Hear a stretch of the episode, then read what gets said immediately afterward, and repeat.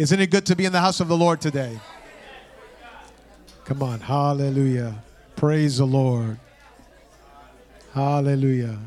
It almost felt like we should keep on singing and praying, right? It's a, uh, there's, a, there's a song that we sing, there's a feeling in the air that God is everywhere. And then it says, and his resurrection power, there's life in the Lord, there's life in Christ. Your faith should give you the strength to make it through the day or whatever it is that you're facing. And as we look al- along the congregation and even folks watching us online, I mean, I can't see them online, but I'll see you. Uh, there's uh, moments when we're up, moments when we're down, times when a Sunday that we're feeling fantastic, and then a Sunday where uh, things are not going as well. Or perhaps you're here, but your mind is somewhere else, thinking, worrying, concerned about things that you can't control while you're here. Amen. But the Lord is, uh, He's just a mighty God. He blesses us. One of the things I, that I enjoy and, and focus in so often is how God lavishly blesses us. Lavishly. Uh, there should never be a question whether God wants goodness in your life. He always wants goodness. He always wants to pour out his favor upon us. Sometimes it doesn't happen because the, the, the Johnny pump is opened over here and we're playing over there. For those who are not in the city, a Johnny pump is a fire hydrant sprinkling water into the urban city during the summer. Anybody grew up in the city here? Know what I'm talking about? The Johnny pump, Johnny on the pony and all that stuff? Ringolevio? No? You're making believe you don't know. You know. Uh, Johnny pump, that's what we call it Johnny pump, the hydrant. But if you're not there, you're not going to get the, the blessing of refreshing water in the middle of August. And that's the same thing. Oftentimes we don't enjoy God's favor over our lives, not because God doesn't want to, it's because we're simply out of position or we're simply consumed by our own stuff in the moment that we're in. And then we're carrying all these questions that cannot be answered. And we try to go here and there and everywhere. And we, instead of having satisfaction for the question, our questions become multiplied. In fact, speaking of questions, I want to preach today on the question what if? What if you were born on the other side of the track? What if you should have stayed married? Well, what if? What if that last decision was not the right decision? Or what if it was? And I just want to explore with you using the story in the book of Acts and try to guide all of us, including myself, to try and answer or respond to that question what if? What if? Did I research this enough? Did I wait before I jumped? Uh, did I, whatever?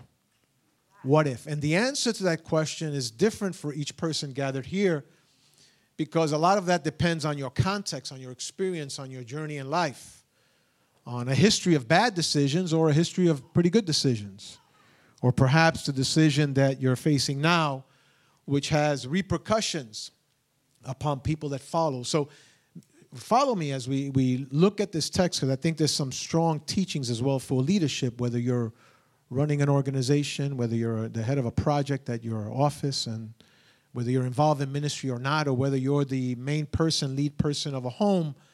Uh, what if your decisions, the things that you decide to do, the choices you make, as we will see in the verses here that I want to explore with you, uh, have ramifications for you, but also for others. If, if someone is driving a car filled with people and they make reckless decisions, and the car ends up going off track and, God forbid, smashing into someone, the poor decisions of the driver has affected innocent people sitting in the car.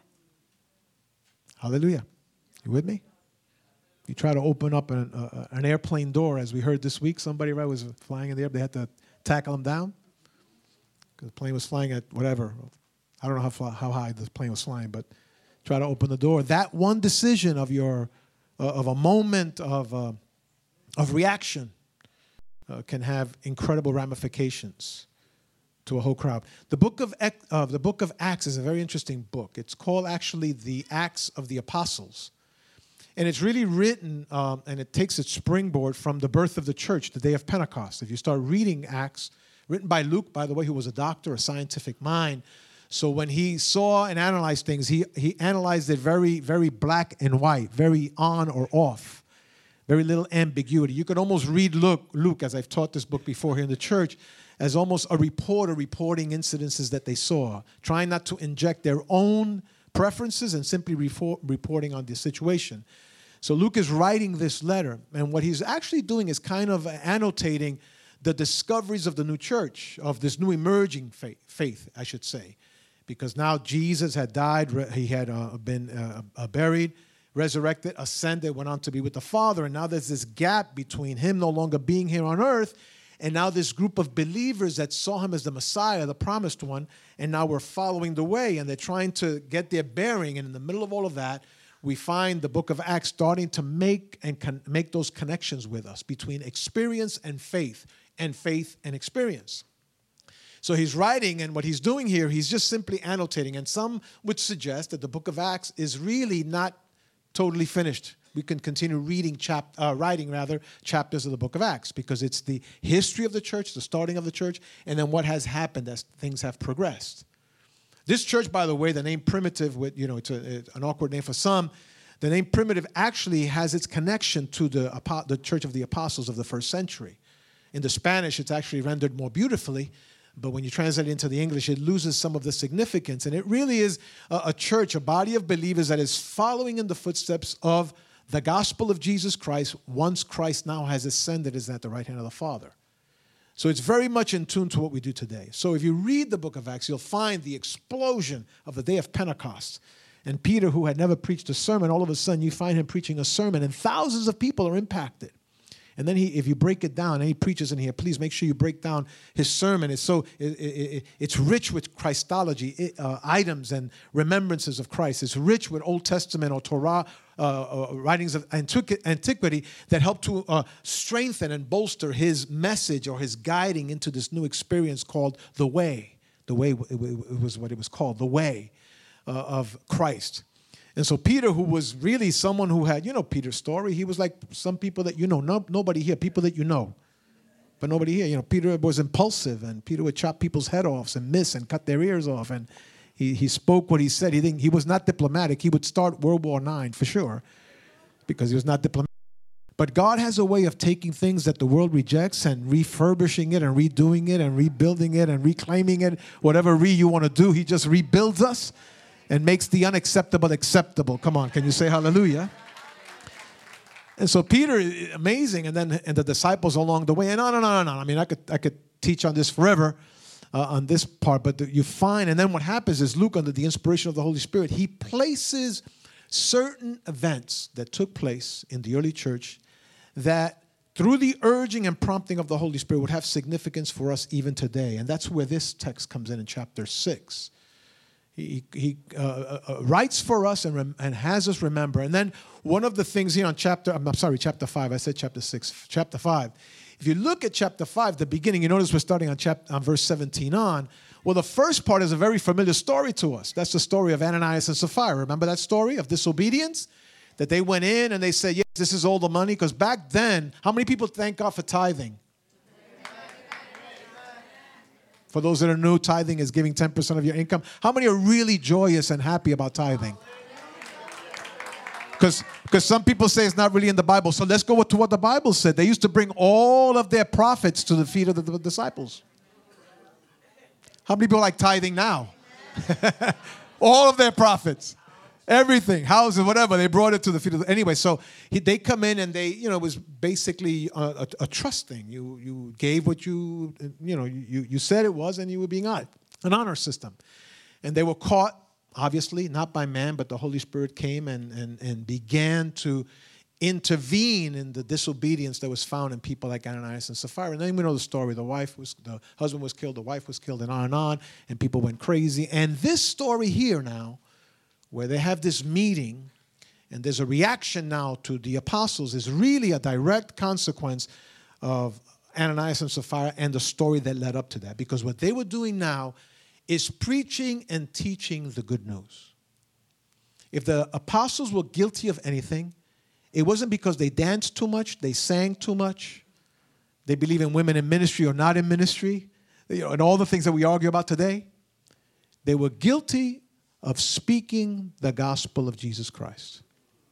And so as a result, the religious people, not spiritual people, the religious people got all upset and they decided that they were going to put a stop to this. And that's where we pick up the story now. The apostles are filled with the power of the Holy Spirit. They're moving forward, uh, spreading the good news so that people can come and embrace Christ as the promised one. The religious people, Sadducees and Pharisees, and the religious people of the time were not happy what was going on, so they decided to intervene. And that's where we pick up the story. If you follow with me, what I want to do is in a very expository way look at some of these. Uh, I'll put the verses together and give you what I get from that and what I think applies to us today. And we start off with verse 17 of chapter 5. He says, Then the high priest and all his associates who were members of the party of the Sadducees were filled with jealousy. And what the writer here is telling us, these were significant religious leaders. These were not lay people, these were significant religious leaders in their own right and recognized as such in the city. And they were filled with jealousy. Don't you? And I, I won't teach jealousy. We'll teach jealousy some other time. But jealousy will make you imagine things that aren't really there. You'll put two and two together and get nine because that's what your brain and your emotions are saying. And jealousy tells you that why are you blessing them and not blessing me? Why are you taking care of them? And why is it always bad for me and, and good for someone else? Jealousy is not a healthy trait to have inside of us. It makes you do things that are foolish and destructive to others, as we see here. So they were filled with jealousy and they went forward. And then it says in the verses here that they arrested the apostles and put them in the public jail. And oftentimes, when we see that verse that says public jail, we figure, well, they're in the house of detention, waiting arraignment. but no, it wasn't that like, like that at all. It was, a, it was a, a place of separation, a place of darkness, a, plain, a place of abuse, a place of being forgotten. forgotten. That's what the, the jail was, the public jail was. It was a place where you were immediately, pl- and immediately when you were placed there, you were already looked at being ju- uh, guilty. It's not like now we have this premise here in this country about innocent until proven guilty. There, you were already guilty. You were thrown in jail, and it was done in a public fashion. So watch me on this one because this is very, it's key to us. It says that they arrested the apostles and put them in the public jail, and then it says during the night, an angel.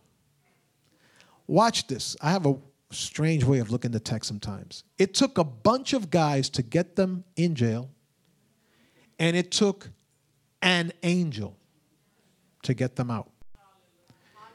The devil has to get a bunch of people talking against you, coming up again, and God just has to send an angel to get you out. Come on, anybody know what I'm talking about? Or where I'm going here? An angel. I read somewhere in scripture that greater is he who is with us than he who is in the world. And as we've been singing, He is unstoppable, unchangeable. But sometimes we forget and we think circumstances, this is it for me. No more. I'm never going to make it to 2018. I don't know if I can get through this summer. Oh, this problem. Oh, me, oh, my. The doctor said did. The doctor said that. Oh, my, oh, my goodness. My kids, I can't control them anymore. I have no more money. This is the end. Oh, wow, wow, wow. Where's, where's the nearest cemetery? Come on, let's clap and give the Lord praise for the clap offering. Seems to be hitting home we feel like we've given up. Because all, oh, you ever felt like they're pushing me from that side, that side, that side, that side, that, all over. I'm surrounded. All he needs to do is send one. One. That day that you were going to commit suicide, he sent one. That day that you thought it was all over, he sent one. That day when you thought your world was all, it no sense, he sent one. That day when the doctor said this, God said one. One. One. I love, I love his math. Well, you're not doing anything. I'm going to rejoice. I love his math. I love his math. it says they arrested the apostles, put them in a public jail during the night. The other thing, and Dr. Wins talks about this a lot, God sometimes does his best work at night. Pick up Dr. Wynn's preaching on that. He does his best work at night. Hallelujah. It says, during the night, an angel of the Lord opened the door of the jail and brought them out. And he brought them out with a word saying, Go stand in the temple court, that's the public square, and tell the people all about this news. In other words, he's telling them, Go, I'm setting you free, but now go back and do what I told you to do. And the point I want to make here on these few verses is the following is sometimes in your darkest moments, when you're in the public prison of problems, of sickness, of family upheaval, of in- internal turmoil where depression has overwhelmed you, and it seems like you're locked up and it's dark here, dark there, dark everywhere, there's no way to get out. Sometimes in those darkest moments, God shows up. Isn't it true? In that moment when you feel like you're going to blow up, I can't, you ever did this prayer? I can't take it anymore. God has a way from heaven of sending a ray of, of light into our darkest moments and helping us to get through and then telling us to go back on track and do what He told us to do in the first place. Because, church, when we do what God told us to do, when we fulfill our purpose in life, whatever that might be, even through turmoil and difficulty and people not being on your side or whatever it might be, God will always defend you and send you back to do exactly what He told you to do in the first place. Prison should not stop you from saying and doing what God told you to do. Depression should not stop you from moving forward in your passion and purpose in life. Problems should not stop you at all.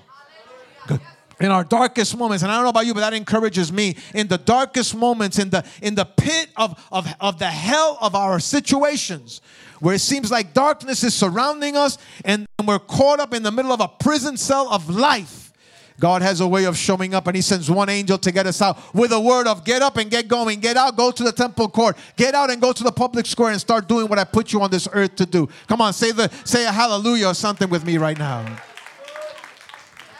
You see that there in the text? See in the text, very powerful. You're in your darkest moments. God shows up. I never t- thank God for problems. I never thank God for get, sending trials and difficult moments my way, but I constantly thank God that He shows up in those moments. Hallelujah. When you think it's all over, it is not over. When you think that, it, that that's it, it's the end. No, it is not the end. It's sometimes the beginning of a new beginning, of a new journey, of a repositioning in God. Even the God's purpose of bringing you here, you went through the track of religiosity. This church, that church, and everywhere a church, church. And then one day you end up showing up here and something happened. It isn't anything we we didn't say anything different. We didn't preach anything different. Is that something clicked inside and it was the moment of the light of God shining in your heart and say, This is the day. Now get going and start doing what I told you to do. Come on. Woo. But let's keep reading. Let's keep reading. Let's keep reading. It says then, go stand in the temple court, he said, and tell the people all about this news in jail at, in, at night in the darkest moment an angel shows up sets them free go stand and tell the good news. Look at verse, the, the second part of verse 21 it says at daybreak they entered the temple court as they had been told and began again to preach. Now, now watch this. Maybe i'm the only one that sees this but sometimes God requires that we remain obedient in the most inconvenient moments.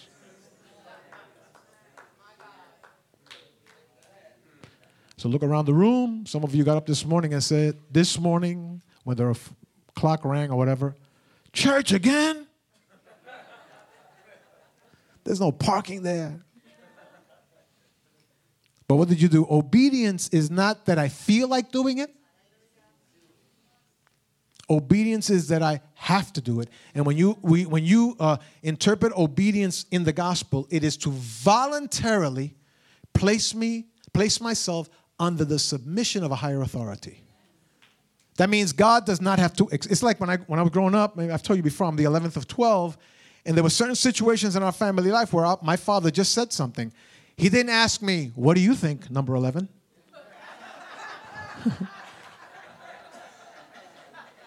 He didn't say that in Spanish or in English. He's the man of the house. We're very Latino in my growing up, and he just made a decision. There was no appeal. There was no, mommy, what do you think? What did your father say? In life, and, so, and I'm talking about now the major decisions in life, stop trying to figure out the A, B, C, and D logic behind what is what I'm what's stirring inside of me and go with that wiggle in your belly and go with the prompting in your heart that you know that it's the right thing to do, but we're waiting to cognitively line up the argument. Hallelujah. And God sometimes works that way. But sometimes he imagine if if Peter, when he was going to walk on water, before he steps out, he said, hold, hold on, hold on. Jesus said, Come, walk on water. He said, hold, hold on. Jesus. Based on my scientific exploration of what you're requesting me to do, there is no proof in any kind of research, whether it's any science school that water has sufficient, sufficient mass to be able to sustain the weight of an individual, particularly when you look at the square footed square foot uh, measurements of the bottom of someone's foot. There is just not enough matter to be able to sustain. The molecules are not strong enough. H or 2 or O are not strong enough to. Su- he, when Jesus said, Come, no time to figure it out. Just step out and do it. And sometimes in the most inconvenient moments, God is asking us to be obedient. Can you just be obedient? The, the problem here with the prison had not been resolved. The high priest was still upset. The religious people were still trying to stop them from teaching. But the, you have to decide in your, in your heart who you're going to obey. Who's going to be the higher ruling and authority in your life? Is it going to be the polls? Is it going to be popularity? Is it going to be what I, what, what I feel comfortable? Many times the Lord asks us to do things that are not comfortable to do.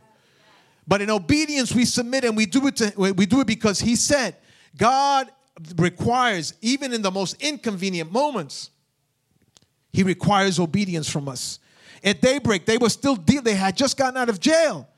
And sometimes inconvenience is just, uh, that's just an inconvenience. You have to do it. Get up in the morning and go.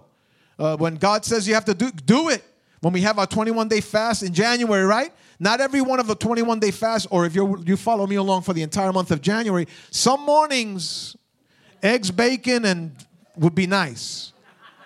Or coffee. Well, no bacon, I don't do the meat, but oatmeal would be nice. But when you give your word, come on now.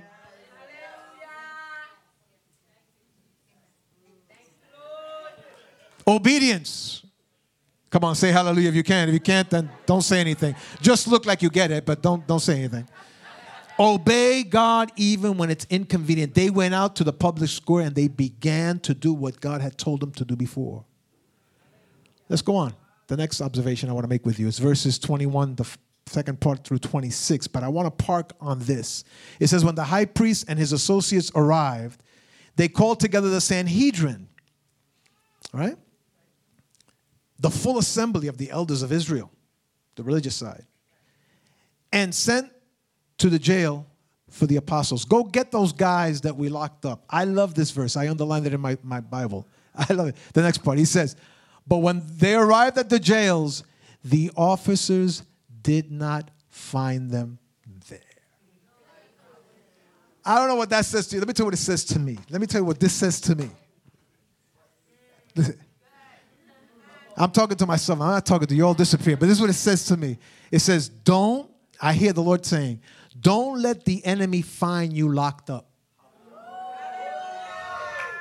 I was in jail, but now I'm in the public square being obedient. You were a fool, enemy, to think I was still in jail. That's why you went over there to try and find me in jail. But God sent one angel that opened the door and sent me out here. So, devil, yeah, yeah, yeah, yeah, yeah, yeah, I'm not over there, and you're never going to catch me over there because if I've been set free by the Lord, I am really, really, really set free. Come on, say hallelujah if you can.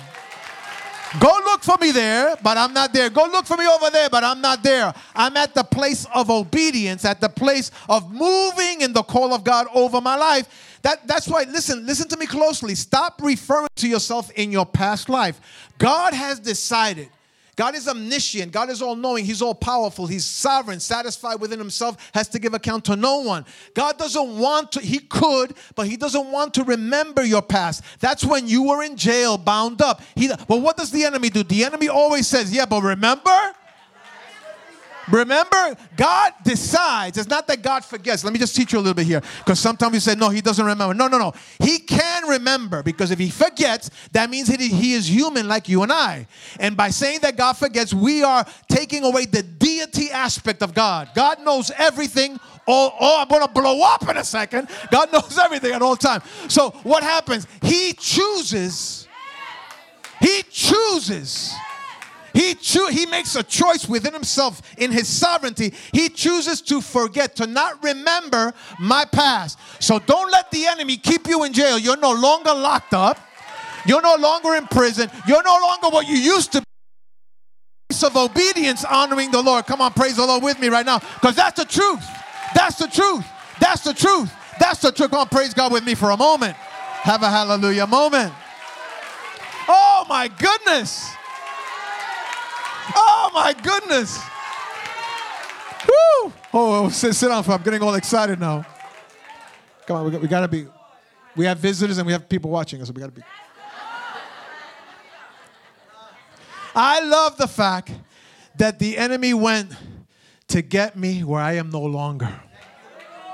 Let him be confused, baffled.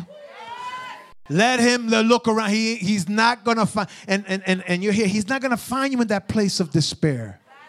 And he shouldn't be in the place of obedience, honoring the Lord, be in the place of the public square, and not back there. Let the enemy be confused. I love that part of it. I under, you better underline it if it's for you. I underlined it. He said, We went back there, but we couldn't find them. They're not there. There was no one there. We could not find them. Don't let the enemy find you still locked up. That's the place of defeat. That's the place of depression. That's the place of destruction. God has pulled you out. If He has set you free, stand in the place of obedience. Come on now and honor the Lord and move in the Lord and sing a song unto the Lord and worship Him and celebrate the victory. You are not defeated. You are not defeated. You are not defeated. You're not what you were. You are a new creation in Christ. Royal priesthood. You are the head and not the tail, above and not beneath. Hallelujah. Hallelujah. Hallelujah. Hallelujah. I was recently in a, in a, in a, in a service in New Jersey. Uh, my friend, um, Bishop Curtis Douglas was being consecrated as bishop, as presiding bishop over their organization. Huge service. And I'm there, and the preacher that was there, a, a nationally renowned uh, preacher in the African American um, um, AME church, tremendous older gentleman, and Dr. Bryant. And he made a statement that went blew through my heart, man. And he says, You know, God doesn't deal in throwaways. Don't let yourself feel like a throwaway. You're not an addendum to God's plan. You're not an also added on. God has a plan and purpose. I, uh, I, uh, I, don't know who I'm speaking to, but God has a plan and purpose over your life.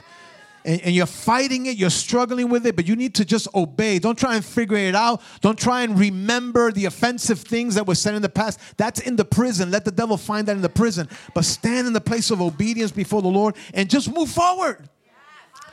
He doesn't throw away anyone. God isn't, Pastor Enid had mentioned it in, the, in, her, in a prayer and comments, that God, He wants to restore us, reclaim us, bring us back to the fold. Come on, give the Lord a clap offering of praise. Otherwise, I won't move on. I'm like stuck on this one.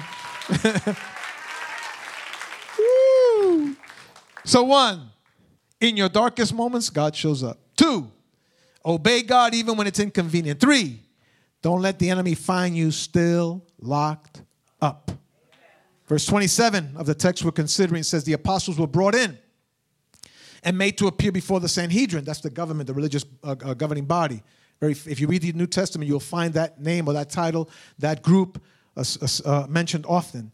To be questioned by the high priest. So now they're being, you know, they're going out to the Supreme Court. so they were brought in. Sanhedrin now brings them before the high priest. And they tell him, We gave you strict orders not to teach in this name. We told you and commanded you. And if this was a more current version, it would say, We told you to shut up. That's what we're saying. We gave you strict orders not to teach in this name. Yet, you filled Jerusalem with your teachings and are determined to make us guilty of this man's blood. Remember, there was jealousy that was driving this group of opposition. And Peter and the other disciples, I love this. Look, you need to underline this too. Peter now, and Peter, you know, he's impetuous. He, calls it the way it is. You know, Peter's the type of guy you would invite him one day to your house for coffee and hot chocolate, but he's so honest that you, you might not invite him the second time.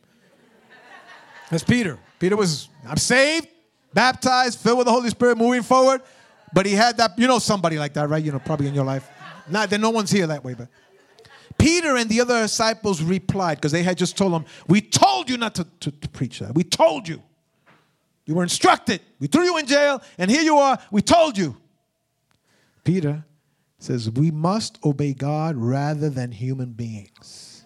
The God of our ancestors raised Jesus from the, and then he starts telling the story. See, the mistake we make is we, we try to defend, when opposition comes, we try to defend based on our achievements. But I've been a member of the church with distinction for 35 years. My family built that wall. My previous generation bought all those 10 rows of seats that you're sitting. You see that pulpit that Pastor Marc is preaching for? My family. And we try to defend ourselves by I've been saved, sanctified, filled with God, and moving, and I've had, you know, I've been ordained forever. And we try to defend the attack by our stuff. Let me teach you a lesson that I've applied it to myself. Just talk about Jesus. The King of Kings is He, the Lord of all supreme, throughout eternity. He said, I am the way, the truth. You know the song. Just refer, look, look what he's saying. He referred it back to Jesus. He said, Let me tell you, you told me, you commanded me, but let me tell you who you're commanding me not to speak of. Let me speak of, of that person who you're telling me not to speak of. And, and God is very good at defending himself. He's very good at defending himself. Sometimes we go into a defense mode where we don't have to. He says, Who are we going to obey? God our, uh, raised uh, uh, of our, the God of our ancestors raised Jesus from the dead, uh, whom you killed and hanged on the cross. God exalted him to uh, to, uh, to, His own right hand as Prince and Savior. That and he what he's doing is he's preaching to them what they were talking already in the public square. They had a hard time receiving Christ as the Messiah, but they went, he went right there. Right there. Not, and not for the sake of in your face, but because he was so filled with this message of truth, of light, that had transformed him, he couldn't help talking about it. He says, We are witnesses of these things, and so and so is the Holy Spirit who God has given to those who obey him. We, when they heard this, they were furious and wanted to put them to death. They did want, not want to hear that. Here's the statement that I want to make for you based on this text. This is item number four. You really have to figure out for yourself who you're going to serve. Stop complaining that we sing too long, don't sing enough, stand up too long, we sit down too long, we have too much air conditioning, less air conditioning, we should go back to pews, take the carpet out, make it blue, buy a van, build five floors, nine floors, change the preacher, whatever. whatever. Life is filled with too much stuff. You need to make a decision in your life, and you need to make the decision today. I'm going to follow not after a man, a religion, a theology. It's like the guy in the Bible. I, I don't know where he comes from, where he's going. I just know that I was blind has he done anything for you? Has he changed? Has, has there been a change in your life? And I'm not talking about maybe we should do read a, uh, a part of the Gospels, maybe a little bit of the Old Testament, and do the Apostles' Creed, or, or pre-trib, post-trib, everywhere, trip, trip. Get away from that. Make a decision. Who you're going? We're going to follow someone. Even by default, you're going to follow someone. And you need to make a decision. And that's what he's saying here. He, you know, he's saying, you know, we, we, have to, we have to call the shot for ourselves. Now, I know the decisions, and sometimes part of my pastoral heart uh, just weeps before the Lord when people, you know, they, they, they just don't decide. And weeks, months, and years pass by, and they're on, on this balance. Make a decision. Figure out who you're going to obey, regardless of what it might cost. Uh, I lean toward always obeying God. Speak and live your experiences in the gospel. Stop complaining about him, her, church. Every church has problems. As long as church have people, we're always going to have problems. Stop, stop elevating this pulpit too high.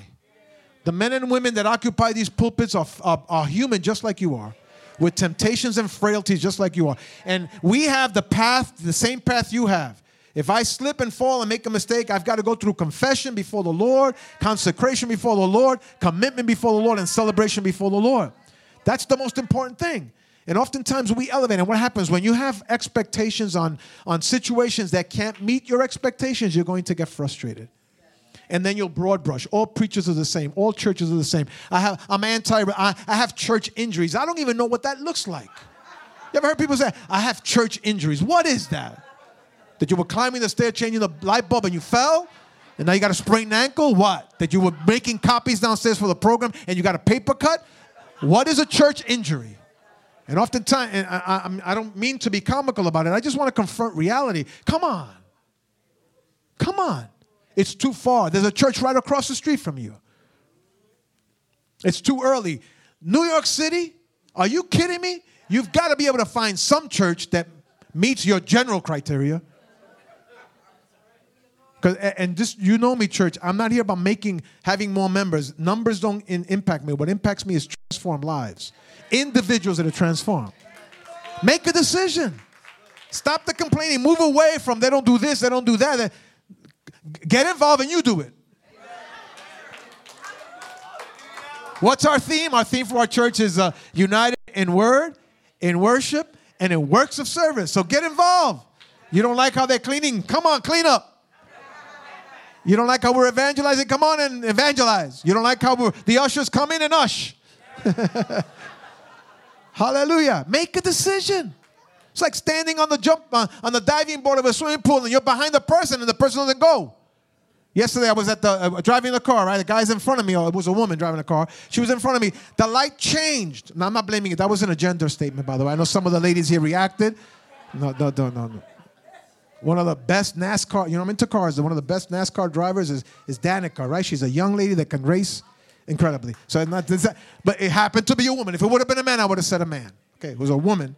And the light changed, and I don't know if she was doing makeup, doing her hair. I don't know what she was doing.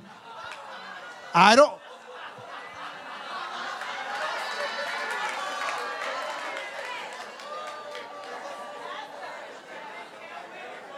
That cannot be sexist.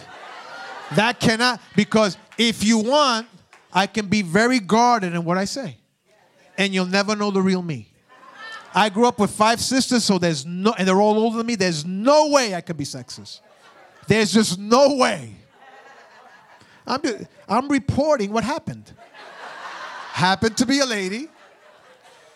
Where was I going with this, Debbie?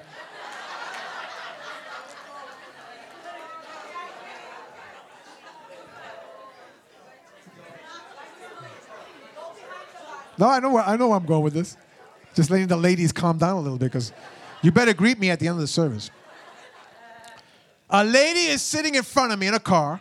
She obviously didn't know how to drive like a man. Is that better? Is that better? wait, wait, wait, wait, wait, wait, wait. all right, all right. All right, come back, come back. There was a driver in front of me.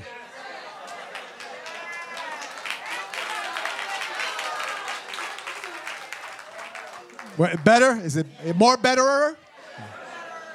There was a driver in front of me in a car this, I won't describe what it was, although I know exactly what it was. And the light changed. No pedestrians were crossing. And this driver, whose gender will remain anonymous right now, sat there. And I thought for a moment, this driver, whose gender I don't know, needs to react and go or get out of the way. But I'm trying to be courteous. But the person behind me, who was not as courteous, as pastoral, and as gentle hearted as I am, not only honked the horn until the horn went hoarse, but I'm certain they were gesturing some funny things with their hands. And honked the horn, and the per- if the person would have stood there, I couldn't go right or left. That's the point I'm making. Sometimes people stand in the way you need to move move over. If it's not for you, that's fine. If I'm on a food line and I'm hungry and you don't like what's on the food line, get off the food line because I'm hungry. And it has direct application to our walk with the Lord. Stop the complaining, stop the bickering. If the Lord's been good to you, serve the Lord, follow after Him. And you know what? No matter what changes would happen, either here or other, places, you will always find the path of faith.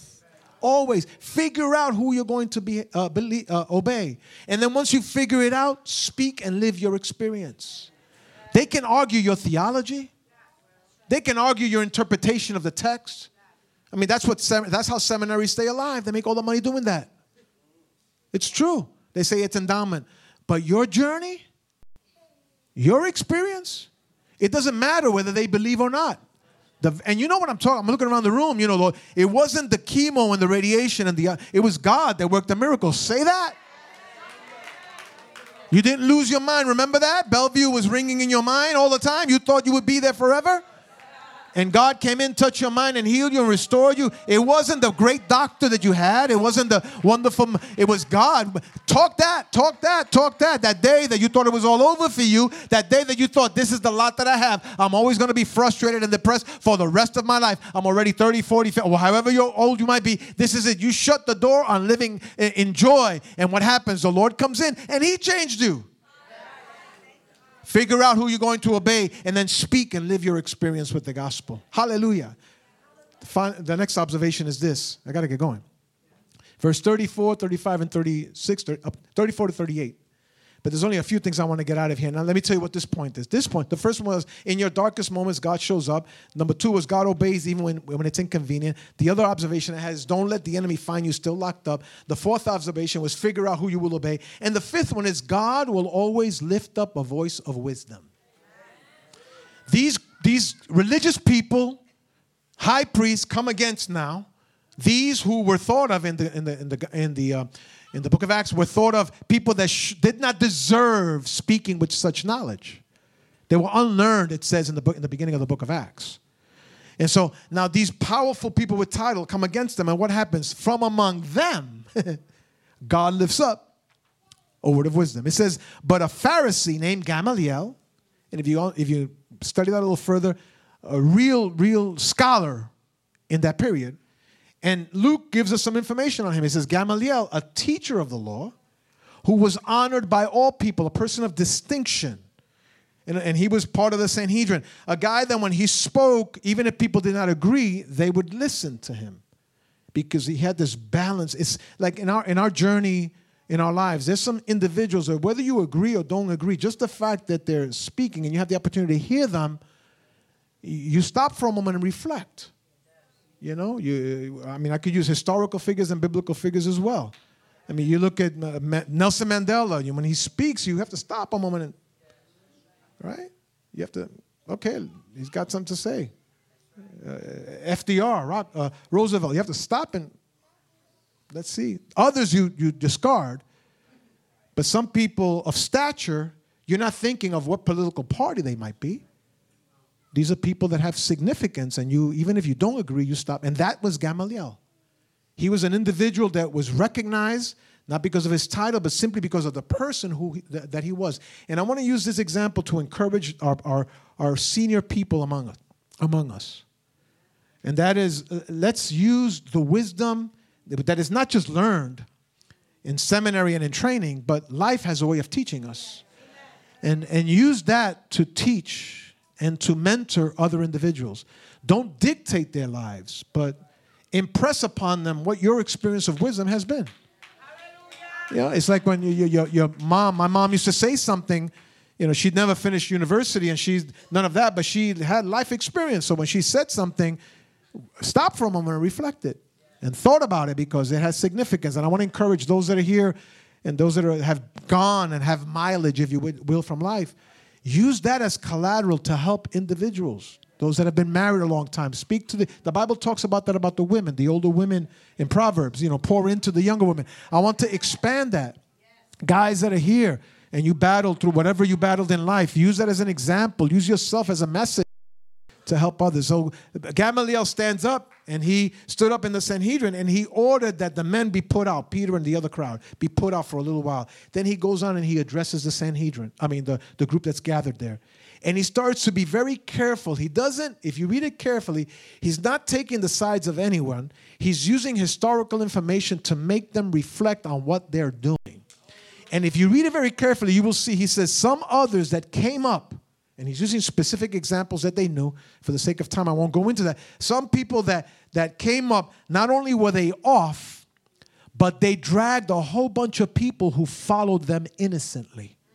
That's the example I gave earlier of someone recklessly driving a car with people inside. Innocent people get hurt because of your recklessness. And so Gamaliel is using wisdom. He's not taking sides, defending either. He's saying, let's take a look at history.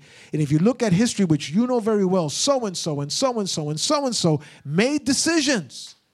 And they have people following them. And, and the admonition for us here if you're the head of a household, be careful. You know, uh, and I've said this before, I've taught this before here. A little child that's cursing, that child that's using foul language, they learned that at home. So don't blame that little boy, little girl. That they learned that at home. Or if they learn to be disrespectful, they learned that at home. I've used the example here. I've been pastoring here for a while, and I'm my wife and I were tithers. I didn't learn how to tithe in this church. I learned that at home. I saw my parents, my mom and my dad, and they taught us.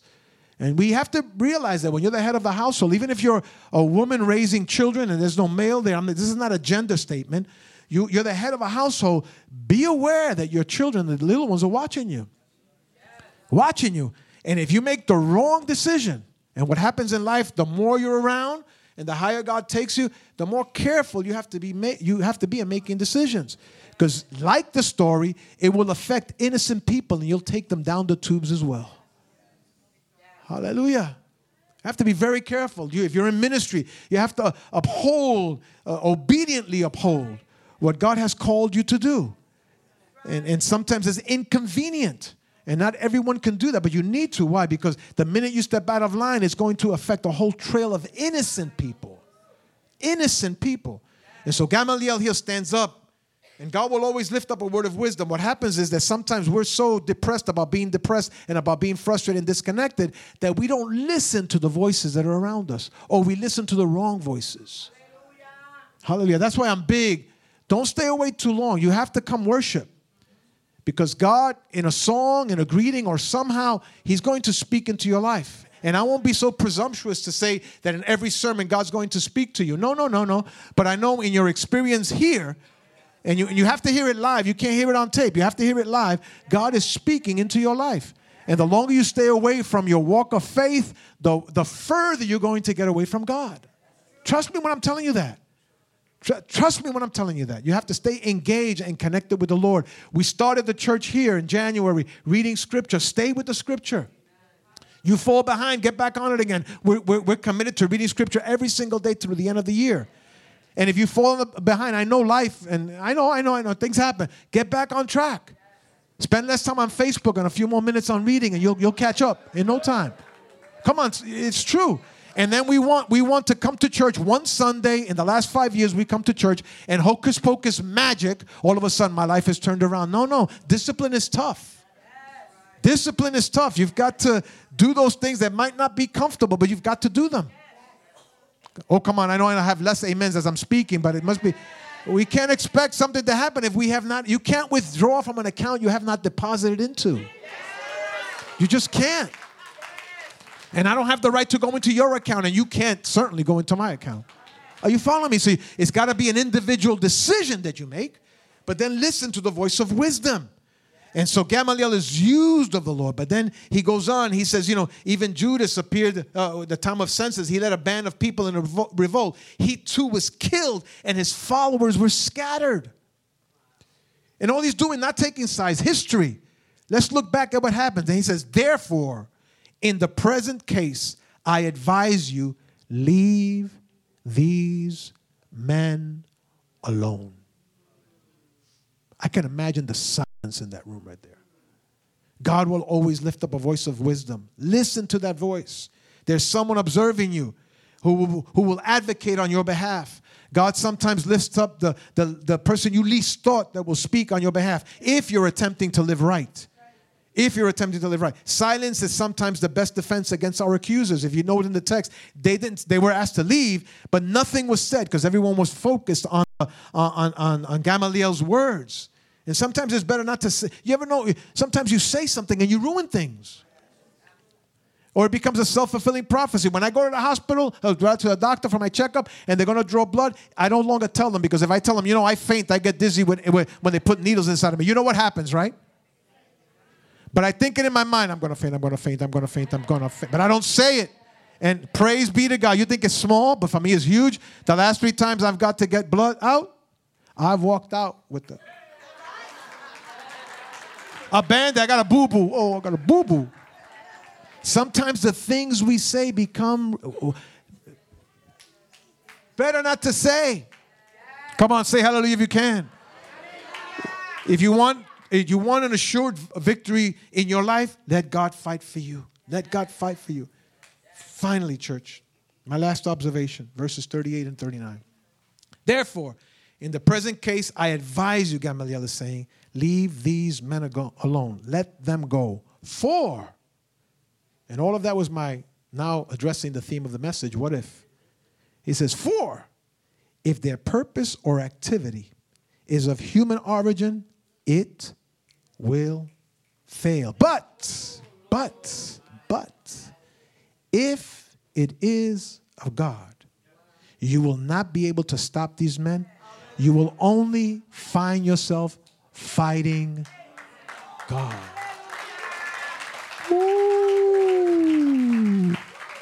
But before we clap ourselves happy, you have to know if this is, come on, I, have been around the block too many times. Uh, oh, no, I'm going to change him. I'm going to change her. I'm going to change, oh, I'm, we're going to get married. It'll change afterwards. You saw the signs before but you were so in love. Make sure either getting together, getting apart, moving, staying, whatever, ch- switching jobs, you have to fill the blanks. Make sure that God is in it. If God is in it and you can confirm it in your heart that God is in that enterprise that you're involved in, that book that you're going to write, that whatever it might be that you're going to do, the next step in your life, don't make it. Don't let's don't don't ever say let's see what happens. Check in with the Lord. Let him speak into your heart. And, and sometimes it's not an audible voice, it's a prompting, it's a it's a guidance. It's a, you feel that the path is easier as you're leaning upon the Lord. If it's the Lord, confirm that it is, move forward. If it's not of the Lord, be careful. Be careful. Because you'll hurt yourself and others behind you. You know, I'm, I'm not, uh, I'm not going to stand here and pontificate to you that that breakup is what's supposed to happen. You have to make a decision before the Lord and see because the, I, I've sat down with too many adult men and women that are victims of, of what's left over of a broken marriage, and there's just so much pain there. So much pain. And conversely, be careful the decisions you make. I'm leaving. God told me, you should make sure God told you. I'm going to go. I need warmer weather. I need parking, whatever. You know, oh, I went and now I didn't know. God knew how it was over there. You obviously didn't check in with him. Check in with him. And if, if, if it's of the Lord, you move forward. If it's not of the Lord, it will consume itself. In one of the other versions of Scripture, this phrase here is rendered twofold. One is, if it's the Lord, it will succeed. If it's not the Lord, it won't succeed. The uh, uh, more exact version of the original writings, it says, and if they don't listen to the advice. That's, that's, that brings another dimension to it.